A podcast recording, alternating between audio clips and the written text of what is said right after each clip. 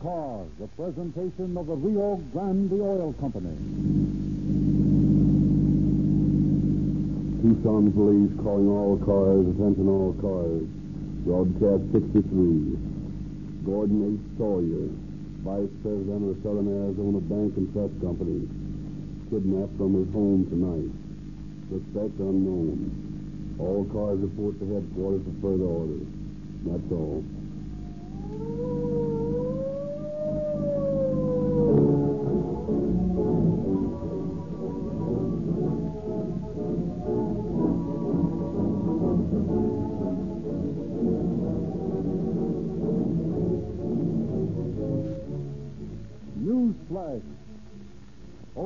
California now specifies Rio Grande cracked gasoline for all its police cars, fire engines, and emergency equipment. Rio Grande, already used by more police cars wherever it is sold than any other brand of gasoline, now helps the police of Oakland to fight crime by speeding up police car performance.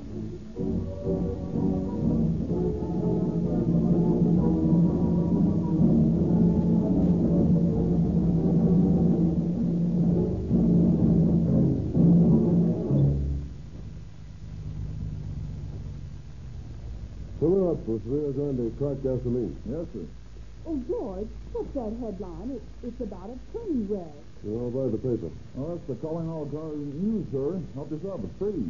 Free? Oh, well, that's a novel idea. You want to read that uh, train wreck story? It's true, and you'll hear it over Calling All Cars this month. Hmm. Movie news, reviews of the new movies, and the theater guide. Oh, look, here's a radio guide, too. It lists all the good programs. This is just what I want. Hmm, what's this? It says a thousand gallons of Rio Grande cracked gasoline to be given away free. Now they're talking. I'd like to get a thousand gallons of Rio Grande. That's the finest gasoline I ever used. Yeah, everyone who listens to Calling All Cars ought to come in and get a copy of this Calling All Cars News. It's the most unique publication I've ever seen. And you give these copies away free? Oh, yes, indeed. Uh, tell your friends to drive into any service station selling Rio Grande cracked gasoline, and they'll get a free copy.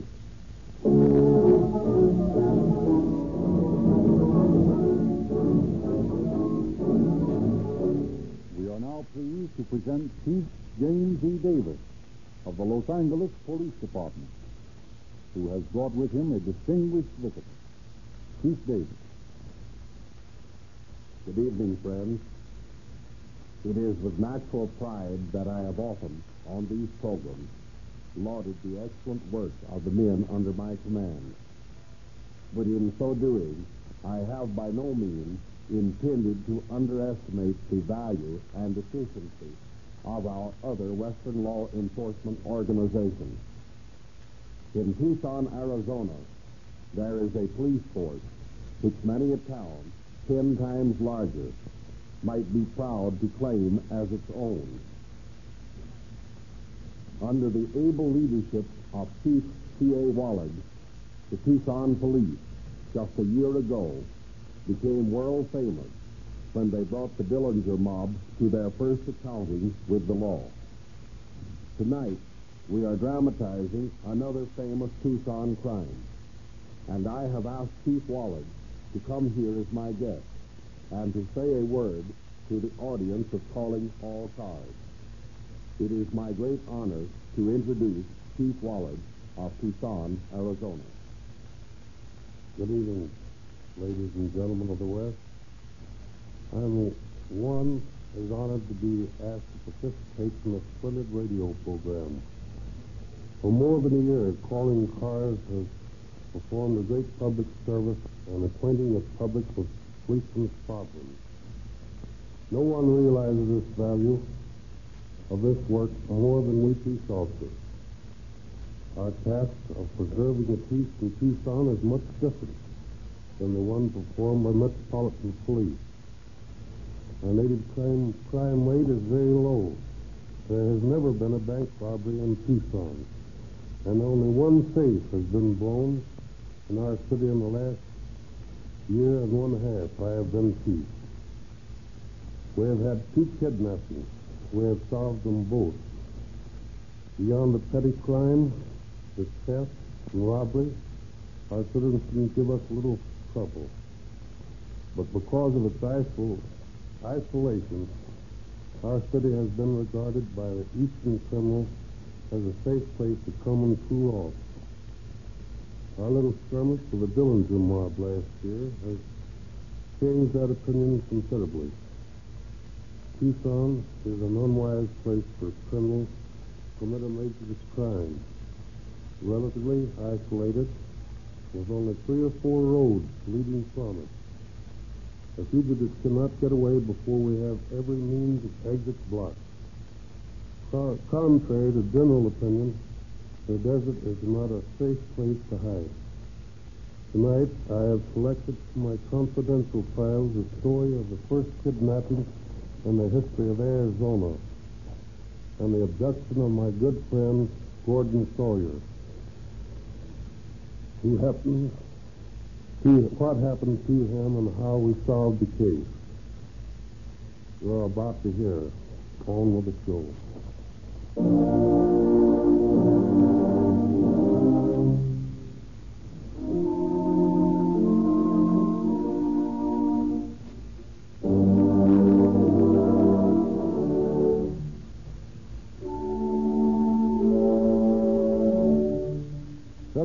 February 4th, 1932, Tucson, Arizona.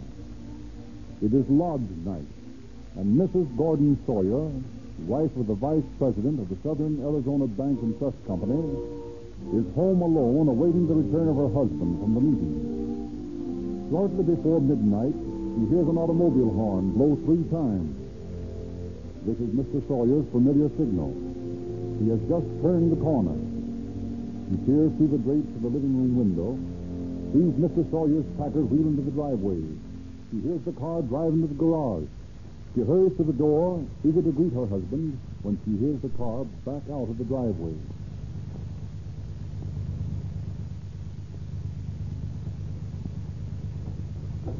Gordon! Gordon! Gordon, where are you going? But that's funny. I wonder why he drove away like that. Good heavens, maybe he...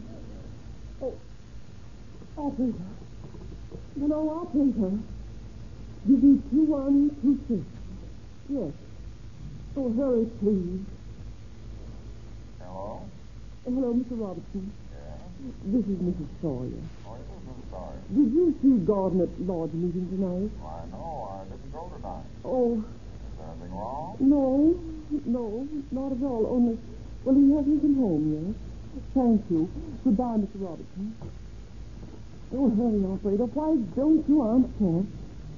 Hello? Hello. Get me 2139, please. And hurry, please. Hello. Hello, Mildred. Is, is Tom back from Lodge yet? Why, yes, Sarah. May I speak with him, please? Certainly. Just a moment. Hello, Sarah. What's on your mind? Tom, was Gordon at Lodge tonight? Sure. What's the idea, Sarah? Checking up on him? Oh, Tom, don't be scared. What time did he leave? Oh, about 15 minutes ago. He left with me. What's the matter? Isn't he home yet? No, no, not yet, Tom. Oh, that's funny. Said he was going right home. Said he had a big day ahead of him tomorrow. Tom, I'm worried. I think he came home and then went away. What are you talking about, Sarah? Well, he drove in the driveway. I saw him through the window. And before I could get to the side door, he backed the car out and drove off. Are you sure? Yes, Tom, positive. That sounds mighty funny. to Well, what'll I do, Tom? I, I'm frightened. Well, look here. Now, don't get yourself upset. Mildred and I'll hop into the car and come right over. Then I'll have a look around. Oh, thank you, Tom. So he's probably just gone down to the corner for a cigar. Oh, I hope so. Well, don't worry. We'll be over right away.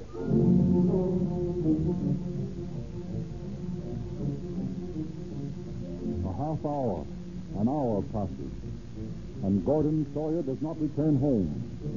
His friend Tom searches the ground around the house, while Mildred tries to calm Mrs. Sawyer's fears. Finally, Tom decides to call the police.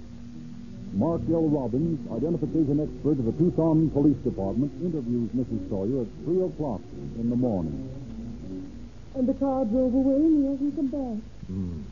Might have gone to the bank or to visit some friends. Oh, certainly not, Mr. Robbins. I've called all of our friends. They haven't seen him since he left lodge meeting tonight. And he never goes any place without telling me. I searched the grounds, Mr. Robbins. There's no sign of any disturbance. I've asked the neighbors, and no one has heard any callers around tonight. It's, it's just as though he disappeared into thin air. Did he have any valuables on him, Mrs. Sawyer? Oh, yes, he always carries quite a bit of money, forty or fifty dollars. And then he wears a diamond ring and a diamond pin and his watch. Uh-huh. Might be a robbery. Well, if it were a robbery, why did well, why did the robbers take him away like that? Oh, that's hard to say, Mrs. Sawyer. Of course, it might be a... A kidnapping? Oh, Mr. Robbins, what Now, now, happened? don't get so excited, ma'am. After all, we're not sure of Oh, anything. kidnapped. Don't worry, ma'am. We'll bring him back wherever he is.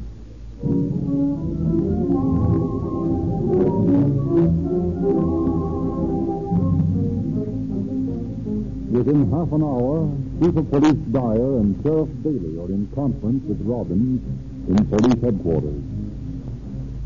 Well, from all the Robbins has reported, it looks like a kidnap to me, Sheriff. Yes, I think you're right, Chief. If it was plain robbery, they'd have held him up, and that'd be that.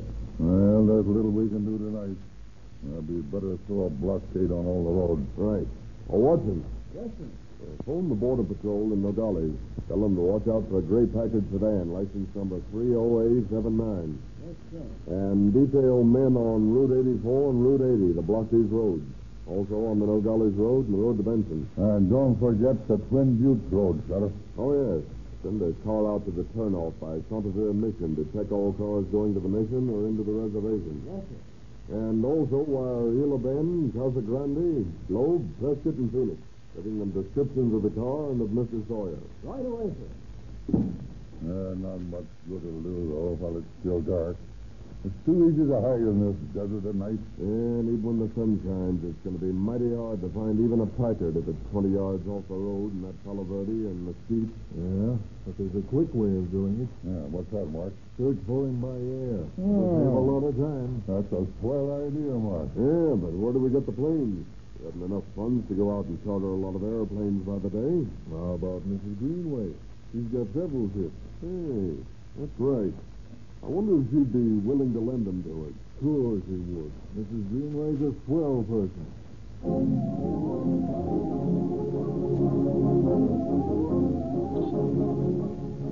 Summoned from her sleep in the middle of the night, Mrs. Greenway, famed Arizona congresswoman, is informed of the possible abduction of Mr. Sawyer. Asked for the use of her planes, she readily grants the request and assures Sheriff Bailey that the ships will be at his disposal whenever and for as long as he wants them.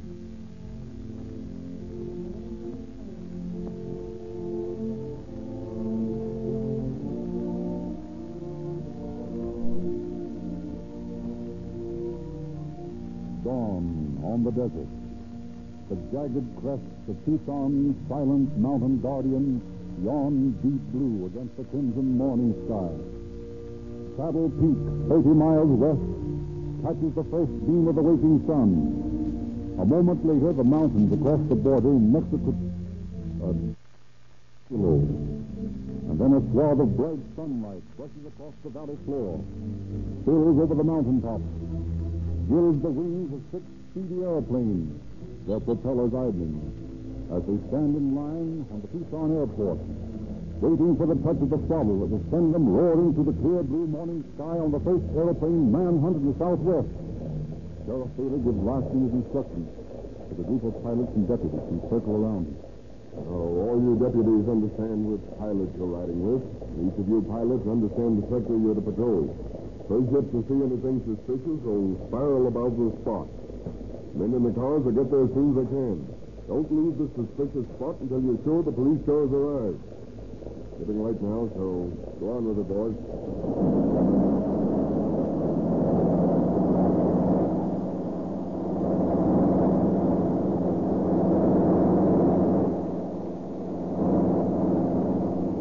One by one, the sleek, swift airplanes take off in the chill morning air. The scene might be an airdrome behind the lines in front. As the dawn patrol takes off to meet their poker-mounted adversaries in battle high above no man's land. For these modern aces slide away also. to a battle that never ends, a war against crime.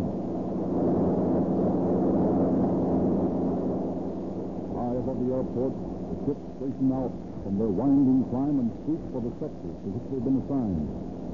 At five minutes past seven, pilot Charlie Macy's Monocoupe, having explored the jagged canyons of the Santa Catalina Mountains, is circling over the country north of Tucson when Mark Robbins, his passenger, taps him on the shoulder. Hey, Charlie. Yeah? How do we down? Like a car down there. See? By that pump of Palo Verde. Yeah, I see it. Hold on, we're going down.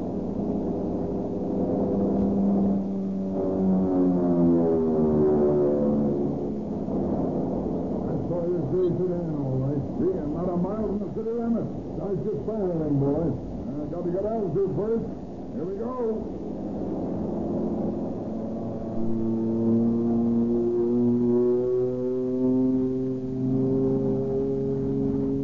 Zooming up, Charlie Mason climbs for altitude and then spirals down, keeping just above the platform.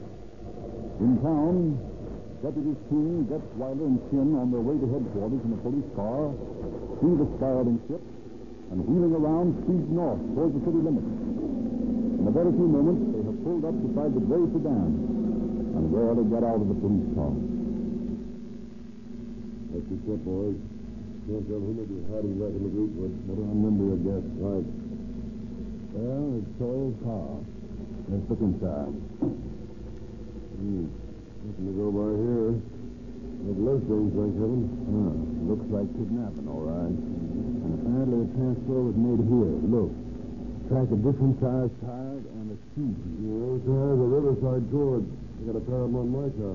Well, you better report back to headquarters, King. And get him to send the fingerprint man out. Gutzweiler and I'll stay here on the spot.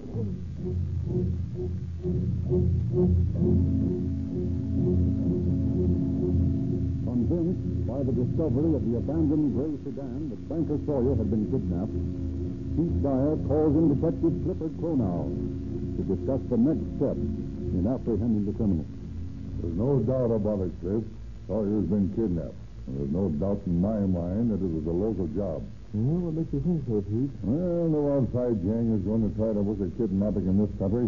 It's too hard to make a getaway. Yeah, that's right. Now, I figure from the way this whole job is proved, whoever did it is pretty familiar with Sawyer's habits. A ransom note is sure to be sent, and a ransom note is the best clue we can get. What do you propose to do? Well, I want you to go to the post office and make arrangements with Postmaster Zisk to place an undercover man over there to watch the local mail slot. What if they mail the ransom from a letterbox? Well, I'm gambling they won't. I've got a hunch that they'll mail it to the post office so they'll get quick jacketed. Okay, what's the plan? Well, get the postmaster to detail a clerk to watch the local chute from the inside while the undercover man watches from the lobby.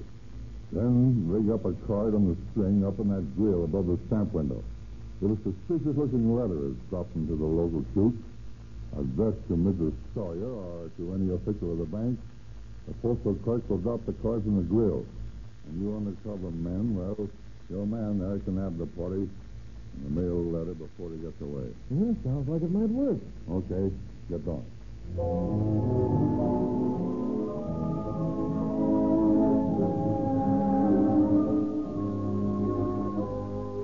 But the ingenious scheme of the chief fails to work when a gust of wind blows the card out of the grill, and in the ensuing confusion, an unseen person mails a ransom demand addressed to Fred J. Stewart, president of the bank. Stewart calls the chief of police to his office at once. Well, Chief, it looks pretty serious.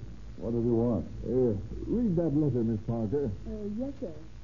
The letter says, this is to warn you that we want $60,000 Saturday night, or Gordon Sawyer will be killed. We have killed and robbed other people. Another killing is nothing to us. If this note is made public at any time, we will kill Gordon Sawyer anyway. So you had better obey instructions. At 8.30 Saturday night, you are to start from the corner of Stone and Congress with $60,000 in cash and unmarked money. You must come alone. You will drive out to Silver Bell Road and turn north. Then continue until you see a white flag stuck in the side of the road. Stop, and you will be approached by one of our men.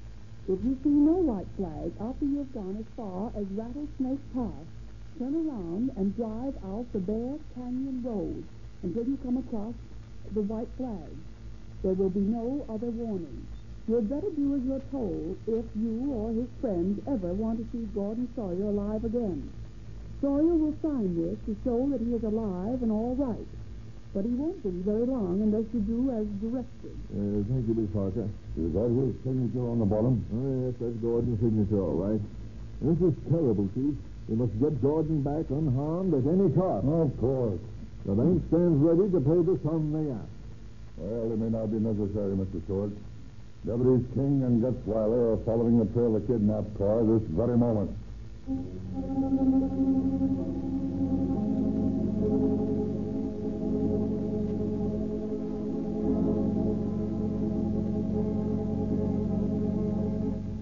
It is no easy task for the two deputies to follow the tire treads over the hard, sun-baked caliche of the desert road. But straining their eyes, Deputies King and Gutzweiler laboriously trail the escape car from the transfer point along the well-traveled highway into the lonely DeMoss Petrie Road, and finally into a lane that leads to the Adkins Ranch. They sense that they are reaching the end of their search. So slow, Jack. Something's moving in the bushes ahead. Maybe cottontail hunters. Yeah, maybe not. Uh-oh. Look, what? Two guys sweeping away the trucks in the road. They've seen us. They're running away. Try to head them off. Okay.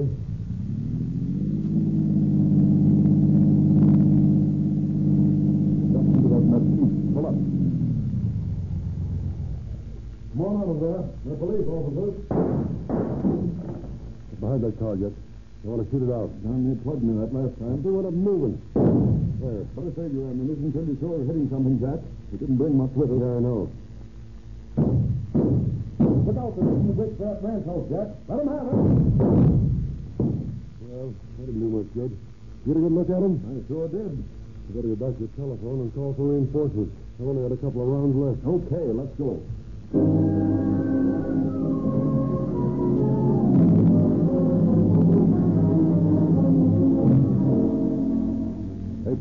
Quickly arrives in answer to the two deputies' call. And cautiously, the band of armed men approach the Adkins ranch, expecting to be met by a fusillade of bullets. But the only greeting they receive is the fierce barking of a cur dog which Gutzweiler and King had seen loping down the road after the two retreating men. Oh, seems kind of deserted now. Yeah, we'd better be careful. Well, who are the people who live here? You know, Dallas? Uh, yeah, the Adkins. Old Colonel Adkins owns the place. His son Chris is still time. Well, let's get inside and see if there's any sign of Sawyer. Yeah. Well, let's keep our eyes peeled outside here. You see anything moving, shoot first and ask questions afterwards. Okay, yes. All right. Well, it's your listener, huh? Yeah, look here. Buckwheat cake, coffee on the table, still warm. Yeah, from the way all the clothing thrown around, I guess they just packed pajamas and a toothbrush and swam. Guess so. Well, no signs of Sawyer in here. Let's take a look outside. All right. Hmm. Anything doing out here, boys? Hey, wait a minute, wait a minute. There's some steps leading out toward the river. Yeah, you better follow him, Jack. Bob Wood, you go along with him. Right. Hey, Dallas, take a look at that well over there. Where? Oh, yeah. Uh, what about it? Looks to me as though those mesquite logs have just been thrown over the top of it recently. See, it does at that. Let's take a look. All right. Hmm. Yeah. That's an old caved-in well, but the covering has just been put on it. Do you suppose they threw Sawyer down there? I don't know, but we'll soon find out. Here, give me a hand with this rod. Here, there. I got this. There. Now we can get a look. Got a flashlight? Yeah. Good heavens. Looks like a dead man down there. Sawyer, all right. They killed him. I'm being quiet. I haven't done anything. Oh, thank goodness he's alive. Uh, Gordon. Gordon. It's me, Douglas Ford. Be careful, Dallas. Don't tell her the desperate. Oh, there's no one around here now but the posse. Come on. We'll help you up. Here, Give me a hand. Uh, you take the other one, Get. All right. Yeah. Up there. There, I got him. Oh, there we are. Oh, Are you all right, Gordon? yes. I'm all right. Ha- have they gone? Yes, Gordon. I, I guess I fainted when they threw me down there. Oh, they told me to keep quiet or they'd kill me. I didn't know anything until I heard you up here. I was afraid you were in danger, too. Oh, everything's all right now, Gordon. Oh. Now, don't try to talk. The first thing we got to do is to get you home to your wife.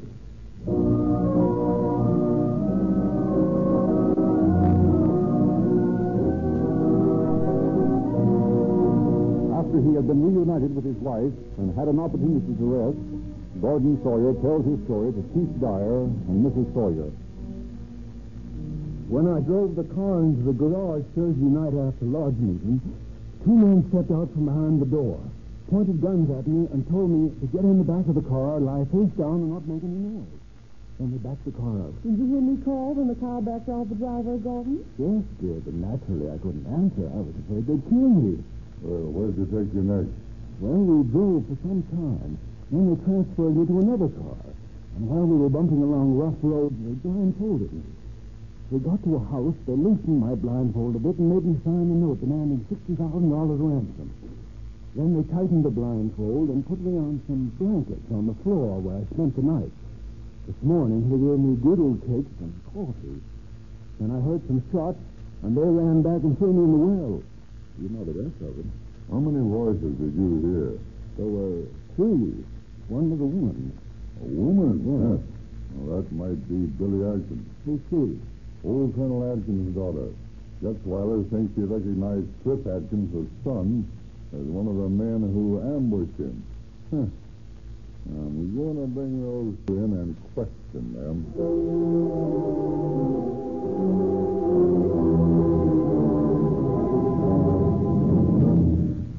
Billy Adkins, pretty daughter of the old colonel, is brought in for questioning. And beyond admitting that she spent Thursday night at the ranch, she refuses to talk. In view of this admission and Mr. Sawyer's statement that he was held at the ranch all night, a charge of kidnapping is filed against her brother, and Billy is held as an accessory after the fact. For more than a week, an intensive search is conducted for Cliff Adkins. And then on the 14th of February, a tip comes that sends two carloads of officers out through the desert to the deserted Yuma mine. Arriving there, they are met by Joe Portman, who tends a goat herd on the mine site. Oh, Joe. How's things? You can complain, complain, Doris. How's the policing business? Fine and dandy. What brings you out this way? No, nothing. Just looking for the Mexican who's been breaking in houses. No. Ain't seen no Mexicans around here. Well, you know how it is. We got to look like we're working. Yeah, true. Uh, what you got on the top all in here, Joe? Looks like a car. Uh, yeah, yeah, that's the car, all right. Hmm. Uh, that's it new one. Oh. Uh, to keep it covered so that uh, uh, goats get on top. Yeah? Well, let's take a look at it. Uh, help me with the stop, Farrar. Sure. Yeah. Mm-hmm. Just what I expected. Same tire tread, body scratch, wheels caked with dirt. Uh, that's a good car, all right. What about this, Joe? Uh, don't know what you mean. Uh, this, this, uh, it's my car. Come on, Joe. Let's have the truth. There's someone moving in the shack. Cover the door for us. Hey, you. Come out of there. Come on. All right, for now, we'll bring it in. Hey, don't shoot. I'll give up. I got you, Tom. I'm afraid. You're afraid of what? Those two guys have kidnapped Sawyer. What two guys? Uh, a couple of guys I met when I was doing time at Tusker. They moved in on me last week. They kidnapped Sawyer, and they, they said they bumped me out by toll, and I ran away after they escaped. And I've been hiding here ever since. I'm afraid of them. Oh, come on, Adkins. You don't expect us to believe that? Oh, true. It's a gospel truth. This your car out here? Yeah, yeah, that's it. It's, it's registered to my wife in California. Well, Chris, that's the car Sawyer was kidnapped in. The tires are the same as the tread on the road, where Sawyer was transferred from his car. Yeah, yeah, but uh, these guys borrowed my car. Oh, yeah? And the footprint beside Sawyer's Packard fits your shoes that he found at the ranch. No, no, no. Well, uh, I didn't do it. With all those shoes belong to one of the other guys. I'm innocent, I tell you, I'm innocent. You can't pin this on me.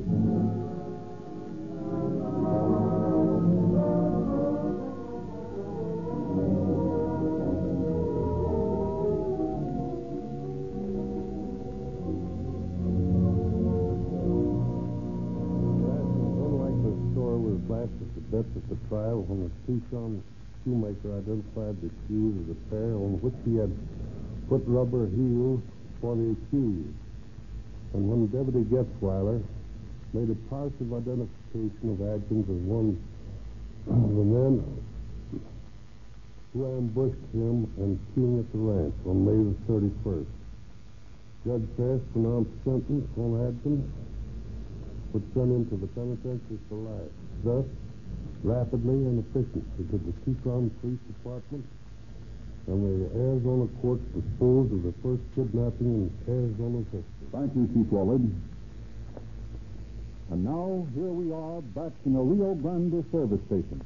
The oil level's low. You need a quart. What kind do you have? Well, you wouldn't want to use cheap oil in a fine car like this. Yes, I do hate to buy bulk oil.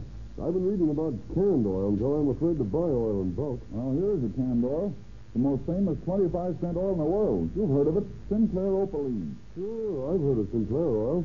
I didn't know I could get a quart can for 25 cents. You get more than a quart. There's two ounces extra in every can of Sinclair Opaline. Well, if I can get an oversized quart of Sinclair oil for a quarter, I'm sold. That Sinclair name satisfies me. It's a great oil, sir. It's internationally famous. Sinclair has built the world's largest independent oil business with this Opaline oil. It's the finest 25 cent oil there is, and it's a better oil than any Western oil at any price. You'll find it featured at every station that sells Rio Grande cracked gasoline.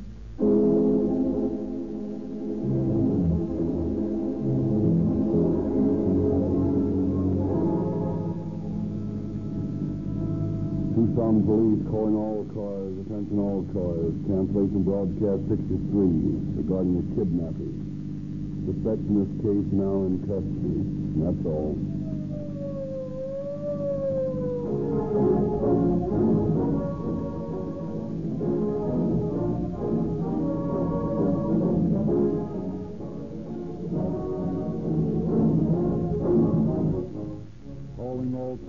Written and produced by William N. Robson. This is Frederick Lindsley saying good night for the Rio Grande Oil Company.